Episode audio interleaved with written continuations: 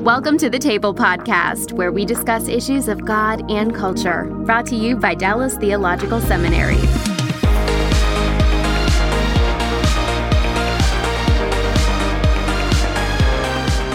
Welcome to the table, where we discuss issues of God and culture. I'm Mikel Del Rosario, Cultural Engagement Manager here at the Hendricks Center at Dallas Theological Seminary.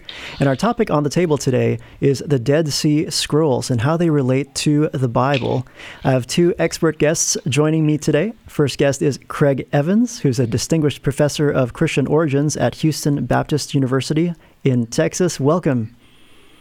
Hey, good to be with you. Happy to see all of you. Look forward to our discussion. Yeah, I'm excited about this one. Um, second guest coming to us also via Zoom is Dr. Darrell Bock, no stranger to the Table podcast. Darrell is the Executive Director of Cultural Engagement and Senior Research Professor of New Testament here at Dallas Theological Seminary. Welcome back, Darrell. Good to see you, Mikel. You're, we're a little further separated than we normally are. We're just a couple of offices from one another normally. Yeah, well, we're just going to dive right in uh, to our conversation. And Craig, just uh, to, to set the stage for our conversation, for somebody who has no idea what on earth the Dead Sea Scrolls even are, uh, how would you explain to them what we mean by the Dead Sea Scrolls? I think the easiest way is to say, look, it's an ancient library. it's a Jewish library. It dates back uh, 2,000, just over 2,000 years. Uh, the range of the books would be about 300 years from, uh, say, the early decades of the first century AD to all the way back close to 300 BC. Most of these books, and we call them scrolls because that's how the books were, they were just rolled up leather. And uh, most of these books would date somewhere around 50 BC to 100 BC, give or take. And so we call them the Dead Sea Scrolls because they're scrolls and they're found in caves, mostly near Qumran, which is right on the edge, the northwest shore of the Dead Sea. And that's where they get the name. The scrolls were not found in the Dead Sea, they were found near the Dead Sea. And so they're 2,000 plus years old.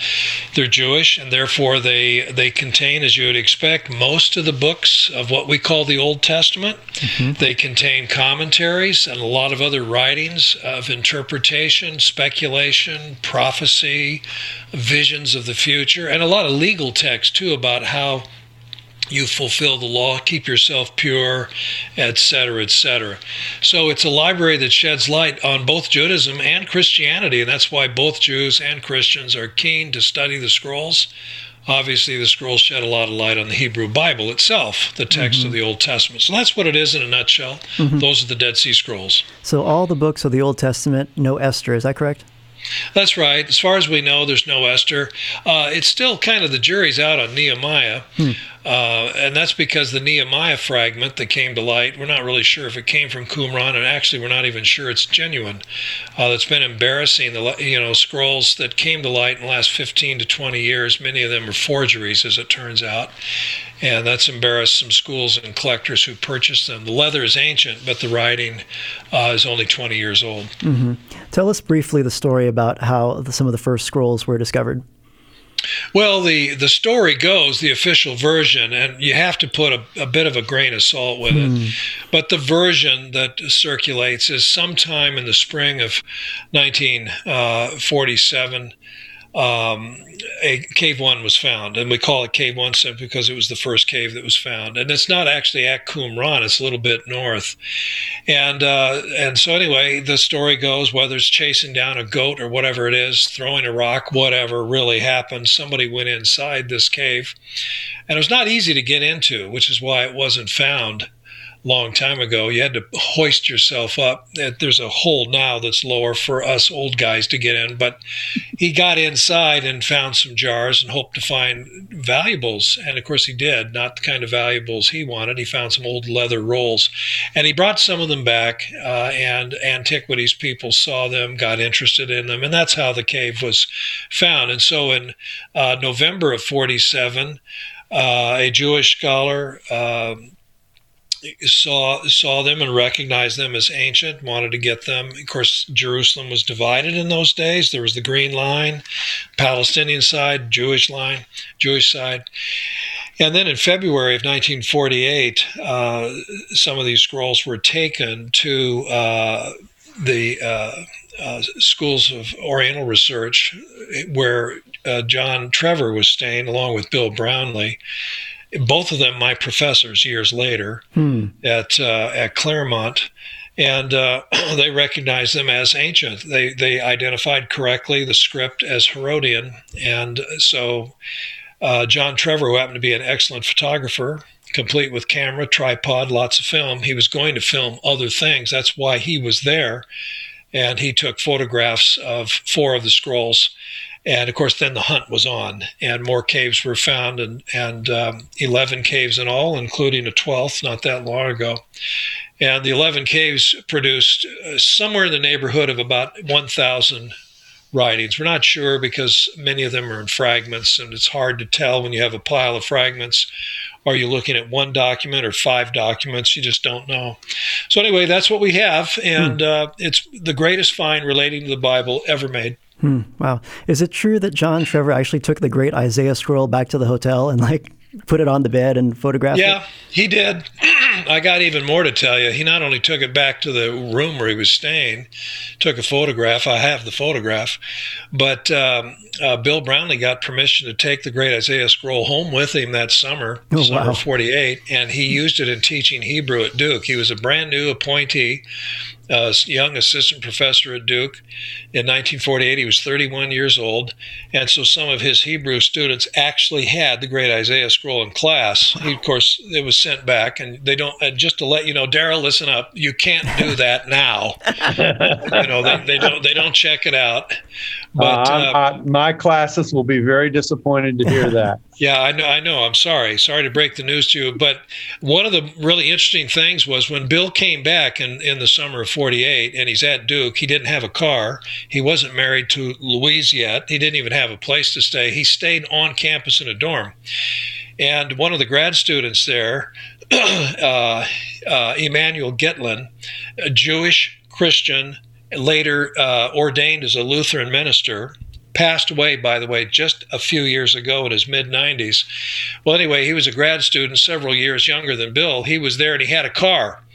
And Bill said, I'm getting asked to speak at schools and uh, at um, churches because I've got this Isaiah scroll and this new find. And he said, Well, I'll drive you around.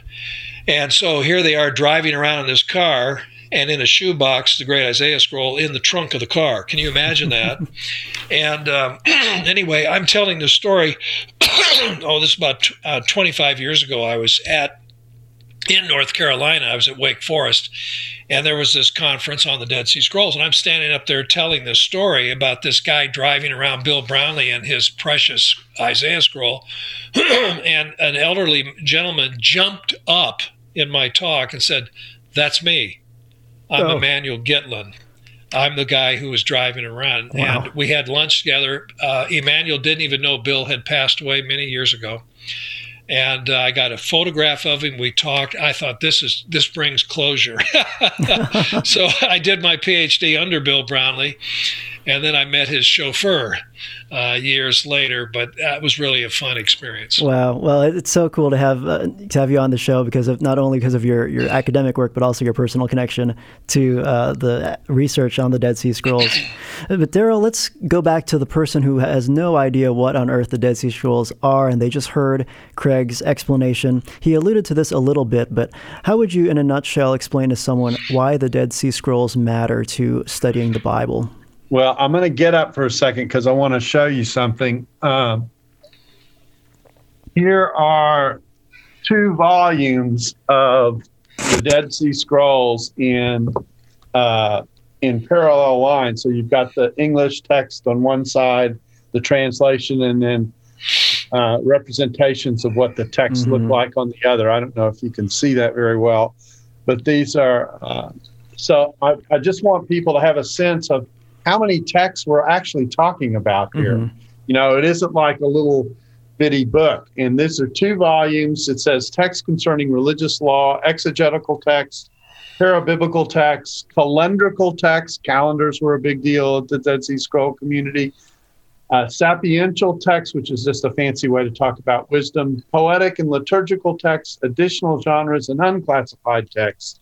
So this is a, there's a lot of stuff here, and it took a long time for people to appreciate uh, what was going on for a variety of reasons. These texts are important because they set a, religious context for um, the for Second Temple Judaism in the time of Jesus, and uh, you know the community existed um, from the middle of the second century uh, BC all the way into um, up through the war with Rome uh, that led to the fall of Jerusalem, and then eventually the fall of uh, of everything um, in in Israel uh, extended to 70, 70 well, from 67 to 73, if you want to be real specific. Of course, Jerusalem fell in 70. Um, and, and it, because it's a library that represents all kinds of works out of Judaism, you all of a sudden gained a fuller religious context for Second Temple uh, thinking, theological thinking in the period. Granted, it's through the eyes of a, of a separatist sect of some kind, but um, the amount of information that it gave us about uh, Second Temple Jewish thinking in this period literally it didn't just revolutionize our understanding of, of the region and Second Temple Judaism, it also revolutionized the way we think about certain aspects of the New Testament because all of a sudden the Jewish backdrop to much of the New Testament, which people understood but perhaps didn't entirely appreciate, became more um, became clear as a result of the finds and and the overlaps that people saw between the text and the New Testament. Craig, I don't know if you have anything you want to add to that summary. That's a very good summary. Uh, you hit the nail right on the head. Um, you know, we had precious little information. Uh, you go back to the 1940s, we just didn't have a lot of direct information uh, you know, from that period of time. And then it, it, just multiplied it. So the scrolls came along and shed light on all kinds of things. It represents, as you, you know, you read that table of contents, that was very helpful. You had all these different kinds of genres. Not all of it is sectarian at Qumran. It isn't just all stuff they wrote, but uh, copies of documents that we already knew about. Uh, and of course, now we had Enoch, for example, in Aramaic instead of in Greek translation and Ethiopic translation. So Qumran was just a bonanza to help us understand better uh, the kinds of literature available, the kinds of events that were going on at a crucial time, a very mm-hmm. crucial time for Christianity. Mm-hmm. So it helps us uh, understand more about uh, life and culture and history and beliefs, things that were being discussed uh, before the time of the New Testament, during the New Testament time, and even some after the New Testament time as well. Now, and the use of terminology as well. Mm-hmm. I mean, there the the way in which the Bible was read, the hermeneutics with which it was read. Mm-hmm. I mean, it, there's hardly an area of of biblical study that uh, the scrolls don't touch in one way or another. Mm-hmm. So, a bonanza, as Craig said, uh, very exciting for uh, not only uh, archaeology, but also in New Testament studies and biblical studies in general. But, Craig, let's talk about the discovery in March 2021, uh, where there were dozens of Dead Sea Scroll fragments that were found recently. What exactly did they find? Well, the, this very recent find, uh, I need to I, maybe I should have said that at the very beginning. When I'm talking about the Dead Sea Scrolls, most scholars, when they talk about the Dead Sea Scrolls, they talk about the ones at Qumran and nearby caves that are connected to Qumran. And so it's 990 or whatever the total number. I don't think we will ever know how many uh, manuscripts actually were recovered. But uh, there were other caves further south at Muraba'at and at Nahal Hever. And so the most important ones from our point of view are scrolls that date to the Bar Kokhba era. And these are scrolls that would be at the beginning of the second century. Bar Kokhba fought his rebellion, 132 to 135, ended in defeat. Bar Kokhba was his nickname, son of the star. The man's real name was Simon ben Kosaba. There were people who fled, hid in these caves further south at Nahal Hever. Now, these, the, you know, these make the Qumran caves look like a walk in the park. These things are cliffs and they're hard to get into. And Yigal Yadin in, investigated most of this uh, in the 60s. Uh, it's been reinvestigated uh, 10 years ago, and part of Operation Scroll, which has been a, an effort to systematically look at every single cave in the area on the idea that maybe some of them have things in them and we want to check them out before politically we lose control of this area or looters or whatever, whatever. Uh, so these caves in and around Nahal Hever have been looked at again. And in this most recent effort, uh, more scroll frag or not scroll fragments, really uh, ancient Greek fragments have come to light. And we had from Nahal Hever uh, a Greek minor prophets uh, scroll that was published 30 years ago by Emanuel Tov. Well, what, what they have found in what's called the Cave of Horror, where skeletons were found years ago, uh, are fragments of Greek Zechariah and Nahum. And so, what do you know? And I think what this tells us is, you know what? It's worth looking in these caves. I've had people say, well, what's the big deal? Just go in and look at all the caves, you know, with a flashlight, you know, and take a look. but what you don't know is these caves are, ha- a lot of times, they're halfway filled up with debris, dust, bat dung, guano, you know, and so on. And you're crawling around. So, it's not easy. You don't just walk in like an empty room with a flashlight and say, oh, there's nothing here. You really have to excavate it. Mm. And so, it's a lot of work. And that's how they found Cave 12, you know, four years ago. They found some leather fragments, no text, but they found scroll jars, so on. That's related to Qumran. But this cave miles south is not. It's related to the Bar Kokhba era. And so we have more uh, fragments in uh, Greek of these two minor prophets that I mentioned. The big takeaway for me is you know you got greek translation and yet you come to the divine name and instead of writing it out as kurios which would be usually what they do in greek or even trying to sound it out with greek letters so it sounds like yahweh it actually has hebrew the tetragrammaton written in hebrew yahweh. And i think well that's very interesting. Mm-hmm. switches back into the hebrew language you know, the interesting thing about this is, uh, and just to give people a geographical feel, think of the Dead Sea, which is shaped like an oval. Um, Qumran is probably about at 10 or 1030 uh, on the on your dial, uh, and these caves are uh, more than 10 miles to the south. Um, and and so I don't know nine eight thirty something like that. If you're thinking about an oval that's like a a watch dial. Um, and what it shows is how um, how dispersed remains are in the area, which is which helps to make sense of why they are searching literally all every open space they can get into uh, for this material. Uh, and the fact, you know, it's a little bit like, oh, I found another one, so that means I better keep looking. Uh, that's kind of the feel of, of what this is represented. Mm-hmm. Now, that's really interesting detail to, to note about the divine name. Does that help us date the scrolls at all? Well, uh, I'm not a paleographer. I suppose it could, but I think given the uh, location, uh, and uh, given the fact that it's written in Greek, they can look at the Greek text, not so much the divine name, but the Greek text, and see if it matches. I'm assuming they've done that. I've looked at some of the images. They do seem to be the same style of Greek that we found uh, in the second century in the same caves. So I'm guessing it probably is a late first, early second century copy of Zechariah and Nahum. Mm-hmm.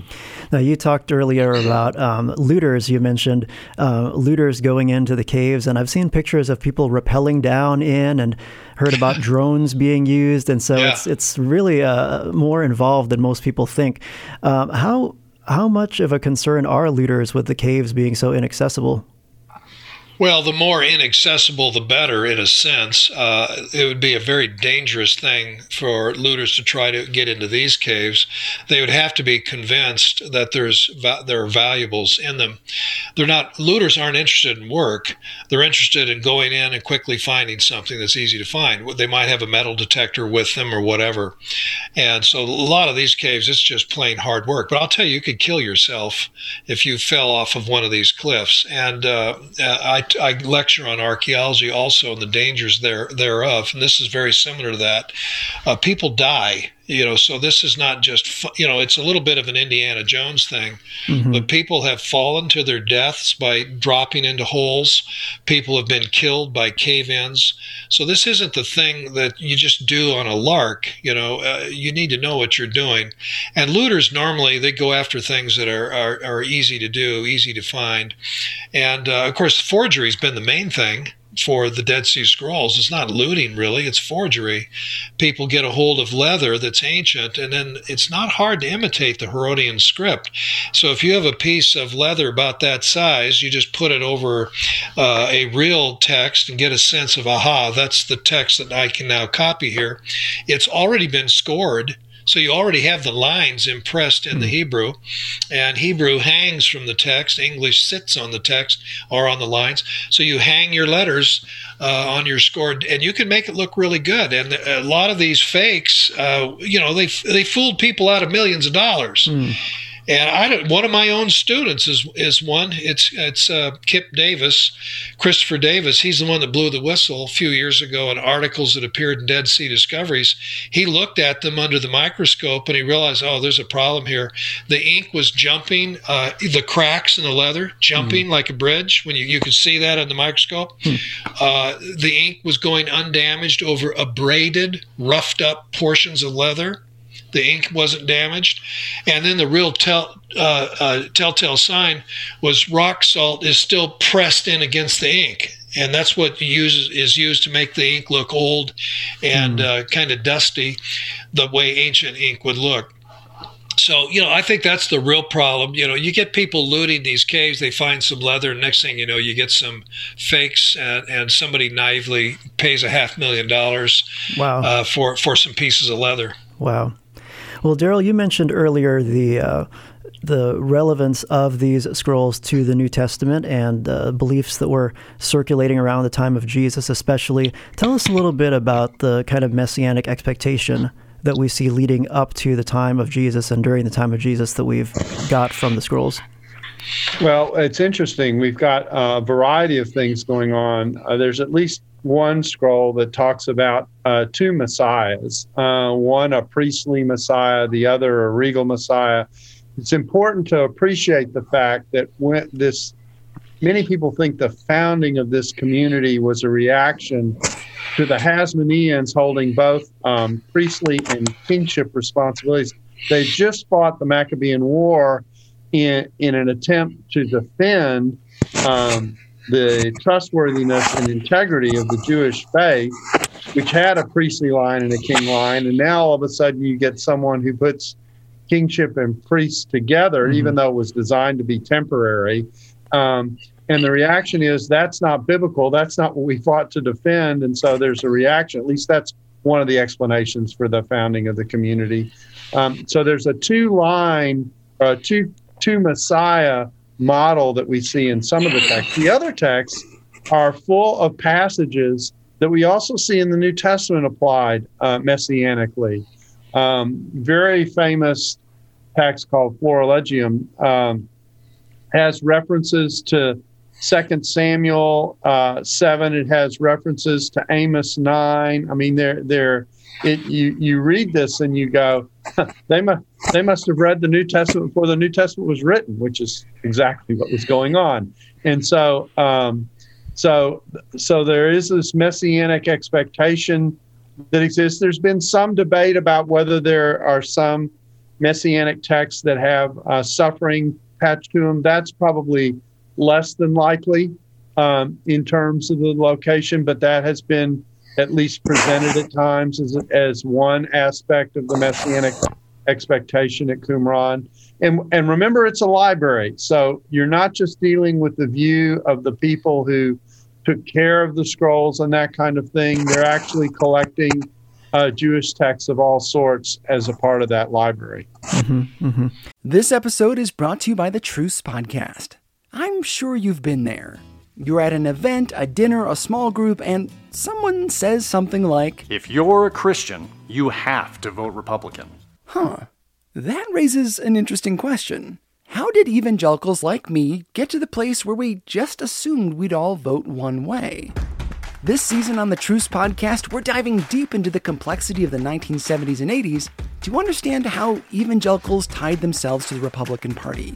It's a story that involves murder, corruption, redemption, and our need to be heard. I'll be talking with celebrated historians like Rick Perlstein, Pulitzer Prize winners Frances FitzGerald and Jesse Eisinger, and some of the best guests I've ever had. Truce is the show that uses journalistic tools to look inside the Christian church. We press pause on the culture wars in order to explore how we got here and how we can do better. Subscribe to Truce anywhere you get podcasts or listen at trucepodcast.com. Craig, you have anything to add to that in terms of uh, things that Jesus said or referred to that are uh, illuminated by these scrolls? Yeah, there, there is one tremendous example. It's probably the most important example that re- relates directly to one of Jesus' teaching. John the Baptist is in prison. He's discouraged. He sends messengers to Jesus. You have the story in, Mar- in Matthew 11 and Luke 7. The question put to Jesus from John is Are you he who is to come, or should we look for another? Jesus then responds by saying, Well, go back and tell John what you're hearing about and seeing and everything. The blind regain their sight, lepers are cleansed, dead are raised up, the poor have good news preached to them. And uh, what happened was was a text, a fragmentary text, has a chunk of it, and it's 4Q, so that means it's Qumran K4, document 521. Some mm-hmm. call it the Messianic Apocalypse and it reads very similarly. Now, what's really interesting about it is Matthew, as Matthew, as the evangelist, he introduces this exchange between John and Jesus as when John was in prison, heard about the works of the Messiah. That's what he adds to the text. Luke doesn't do this. This is Matthew, his own editorial way of introducing it.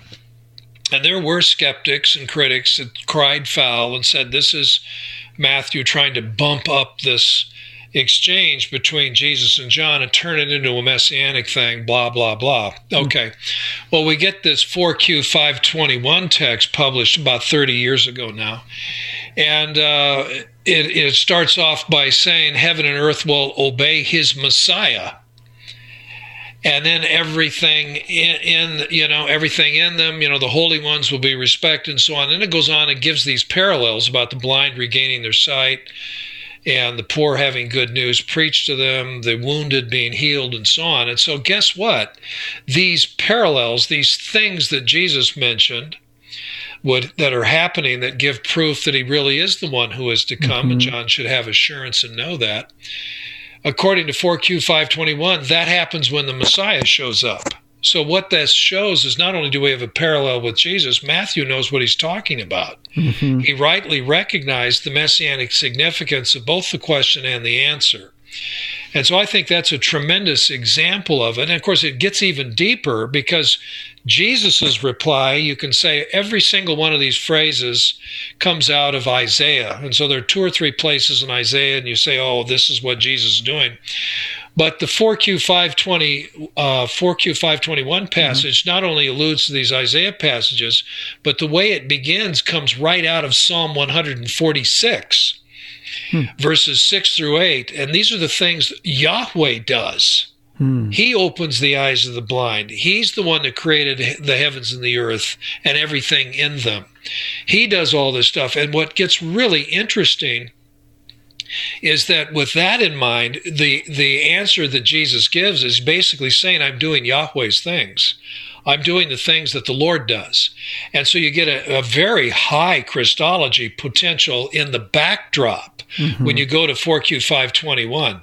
It actually bumps the Christology high. You think, well, it's Christianity that does that. It's the New Testament that bumps messianism up. Well, man, that is pretty high. Mm-hmm. And so when the Messiah comes, according to 4Q 521, heaven and earth obeys him. Hmm. I mean, you know, that's really saying hmm. something. Yeah.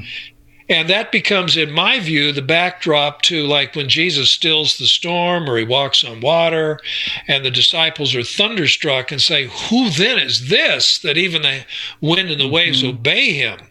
Well, I'll tell you who he is. He's this Messiah figure whom heaven and earth obeys. That's who it is. Yeah. And so Qumran, in this sense, sheds light directly on a passage where Jesus replies to John, but also fills in an important element of backdrop on how the anointed one of the Lord, in a sense, acts as God himself, which that tells you something about the um, uh, openness at Qumran to a very high Christology. Now, by the way, we don't think Qumran composed 4Q521, but it's not likely they would have a book in their library that they disagreed with, or they hmm. wouldn't have it. Hmm. yeah, that oh, passage is interesting for a whole series of reasons. Um, it, it, you know, when John is asking Jesus basically to validate himself, um, he doesn't do it with a claim uh, of something that you can't look at and see. He does it with these eschatological acts out of the language of Isaiah. All those passages in Isaiah come in context in which um, the deliverance of God is being described and how it's going to impact the people. There's no a, Old Testament example of a blind person being given sight. So you've got that element of the equation. So even the things that are listed are unusual. Some of the others have precedent, you know, in the Old Testament or in the Hebrew scriptures.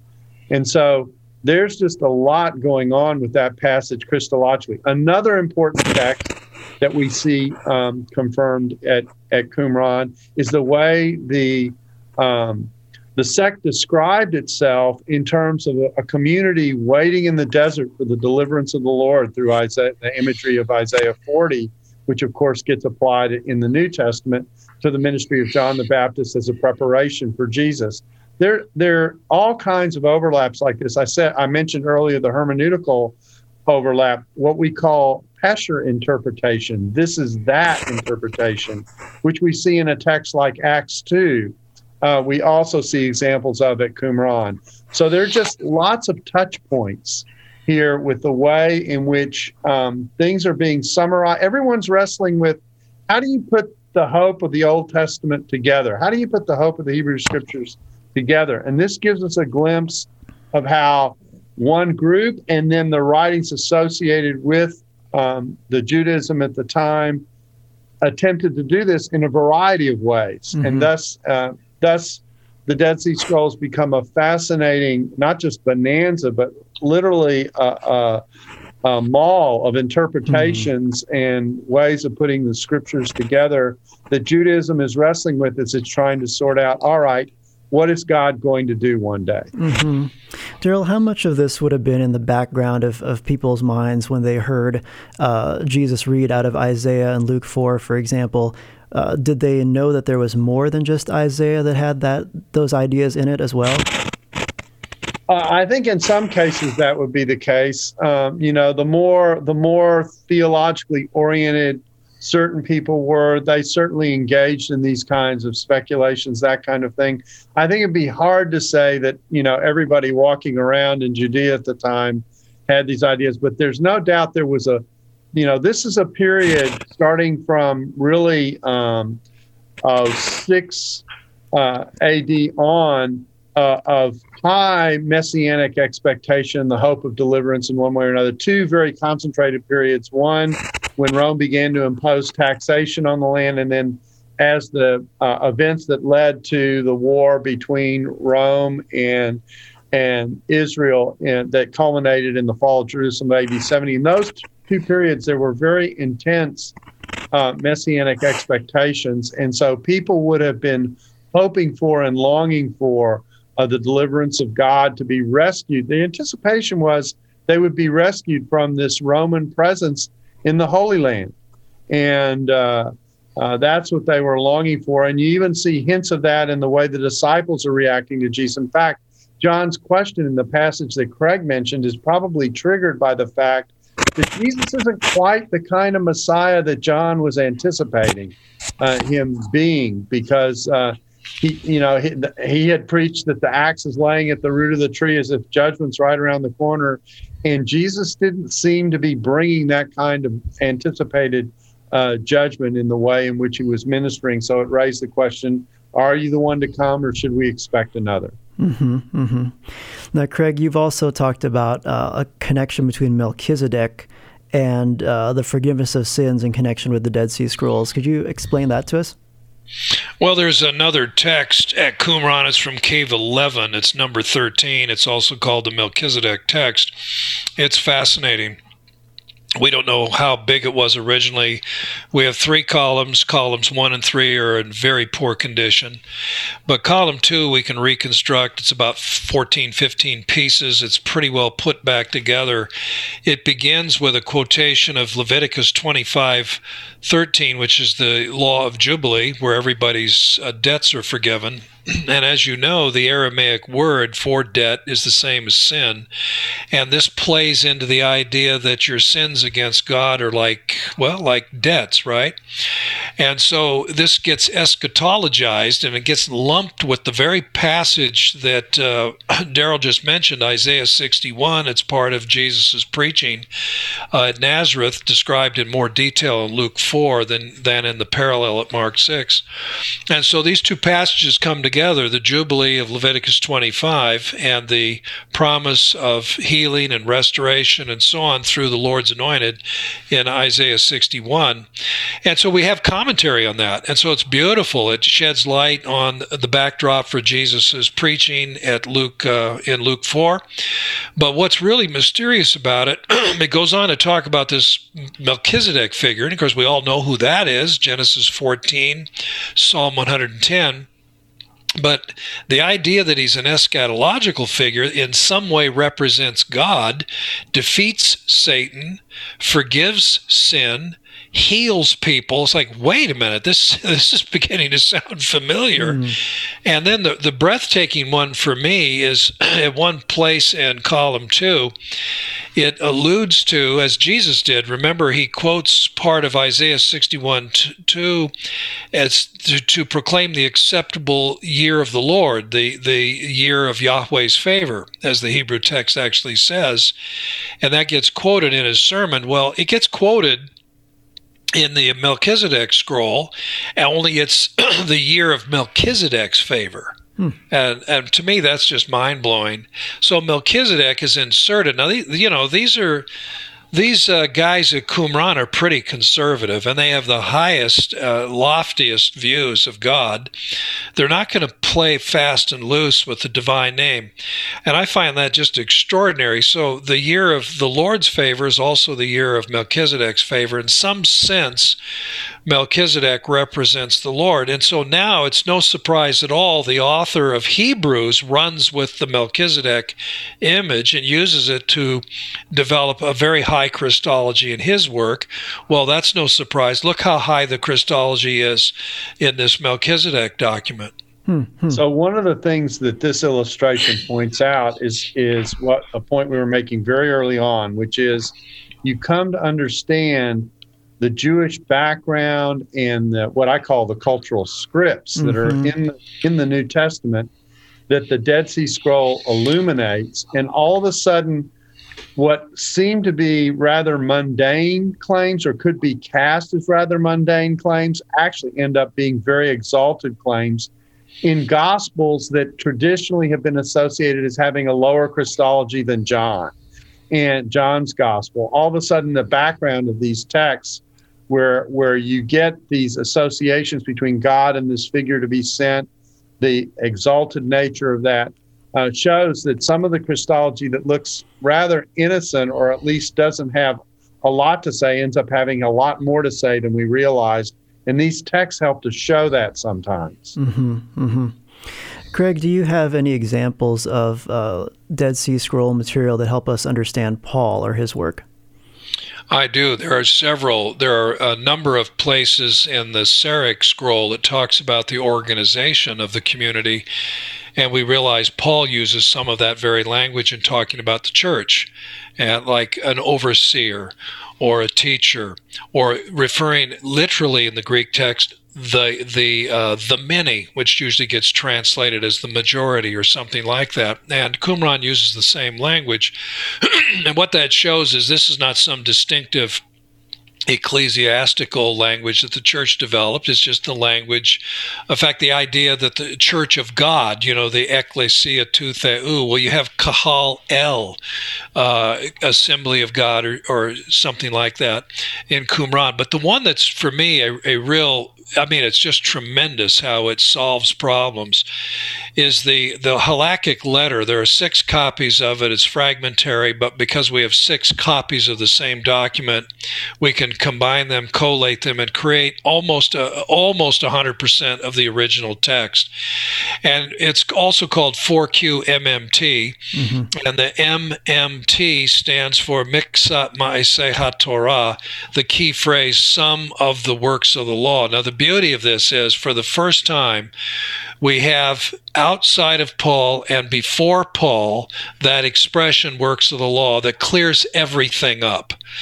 And if you remember in Galatians, Paul is furious at Peter because he stopped eating with Gentiles, Gentile Christians, because men from James had come down from Jerusalem. And so there's something about food and there's something about works of law, somehow that's connected. And then we have the problem with the book of James, where he talks about how your faith is dead if there aren't any works. And this, you know, this created a nightmare for Martin Luther. Well, 4Q MMT single handedly resolves all these problems.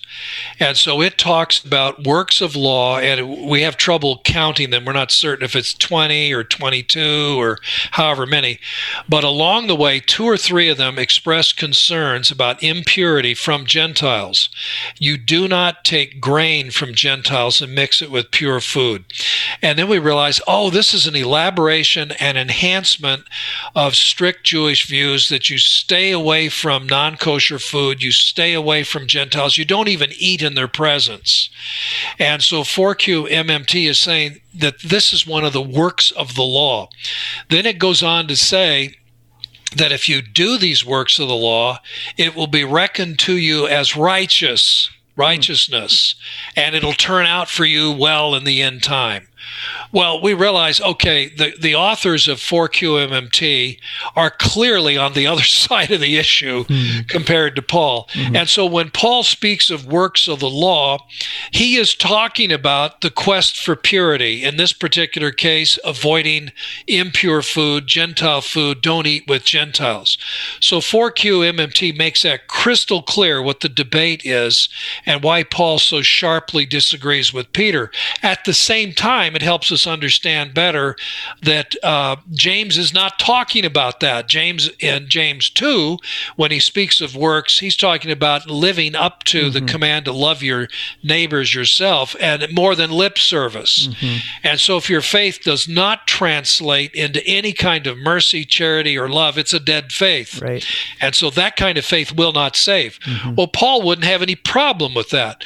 But Paul in Galatians 2 and in chapter 3 and also in Romans when he speaks of works of law and then links it to Genesis 15 6 about how Abraham believed God and he was regarded righteous because of that. He's talking about the quest for purity, in this case specifically also uh, food. But one other little footnote in 4QMMT, when it talks about being reckoned righteous, if you actually look at the Hebrew, the, the reckoned or regarded or reckoned is in a certain form that doesn't actually match Genesis 15 6.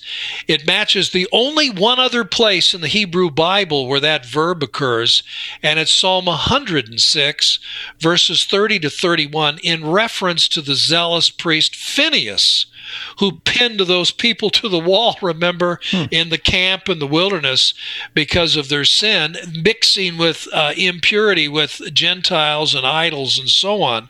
And so, from Qumran's point of view, he's the template.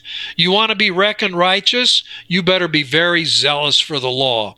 For Paul, of course, no, that's not the template. It's Abraham. He had faith in God. That becomes our template. That's how you're reckoned righteous. So, 4QMMT just helps us in a lot of ways. Mm-hmm, mm-hmm. And again, this uh, also illuminates, and I've got to come to Luke and Luke Acts. Just mm-hmm. I just want to make sure he gets time uh, in the New Testament. Uh, this also illuminates the pressure that Peter was feeling for sitting down and eating a meal with Gentiles right after uh, Gentiles had first received the gospel. This would have been um, shocking to a law abiding Jew that he would do this.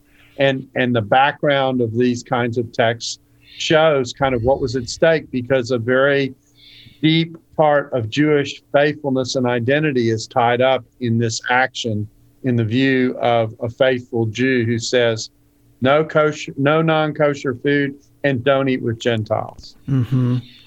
So there's a lot of sensationalized news that comes about. You know, when the new find came out, people were advertising it as a new Bible was discovered. You know, uh, but far from something that undercuts the Bible, uh, the Dead Sea Scrolls actually illuminates things for us that we would never know um, if we didn't, because we didn't live back then. Um, so these things actually help us um, understand the Bible. Um, Darrell, is there anything else that we need to say about the Dead Sea Scrolls' connection to Jesus and the New Testament before we sign off? Um, I mean, there probably is, but I don't know if I have time for it. I feel like the ending of the Gospel of John, you know, you could write endlessly. In fact, people have written yes. endlessly about the impact of the Dead Sea Scrolls, not just on Jesus' teaching and ministry, but really running through several uh, several portions of the New Testament. We're still studying and learning stuff, mm-hmm. uh, and the interesting thing is, is that as you put the Dead Sea Scrolls in the context of other texts associated with Second Temple Judaism, not a part of Qumran, uh, you know, and you begin to see a consistency with which certain things are used, all of a sudden you get you do get additional angles on what's going on in certain New Testament passages. Mm-hmm. And that's what makes the study of the New Testament rich when you put it in its background. Yeah. Craig, with just about a minute left, I'll give you the last word. What should a Christian know and keep in the back of their mind as they see um, sometimes these sensationalized kinds of uh, reports about the Dead Sea Scrolls? Well, they need to know that the scrolls are a good thing. It's all good news, and it they shouldn't be put off because crackpots and sensationalists make claims that that are irresponsible. Uh, I've I've given many talks on the scrolls. I've had people uh, who are Christians in the audience say, "Why, why, why are you talking about the scrolls?" I understand they embarrass Christianity. They say things about Jesus being married to Mary Magdalene or something like that, and this is the damage that that kind of irresponsible stuff does. And so, guys like me and Darrell, you know, all of us, we need to weigh in and say, "Hold on a minute." Uh, the scrolls don't talk about that stuff. The scrolls are a good thing, and they really help us understand Scripture better, help us understand Jesus better. There's nothing in the scrolls that embarrasses uh, Christianity or the church. Yeah, well, the issue of Jesus' wife is another example of a non Qumran fraudulent text mm-hmm. that was put forward and to create a sensational splash that had no connection to reality in terms of Jesus at all. That's true. That's a very interesting story, and our, our viewers and listeners can look that one up. That's a fascinating story on the uh, supposed gospel of Jesus' wife fragment. Well, thank you so much, Darrell, for being on the show with us. My pleasure. Thank you, Craig, for joining us. My pleasure. And we thank you so much for joining us here on the table as well. Uh, please do leave us a review on Apple Podcasts and follow us there. Uh, leaving a review really does help people uh, discover our show. So if you like the content, please uh, leave a review and share it with others. I'm Mikel Del Rosario, and I hope that you will join us again next time on the table where we discuss issues of God and culture. Thanks for listening to the Table Podcast. Dallas Theological Seminary. Teach truth Love well.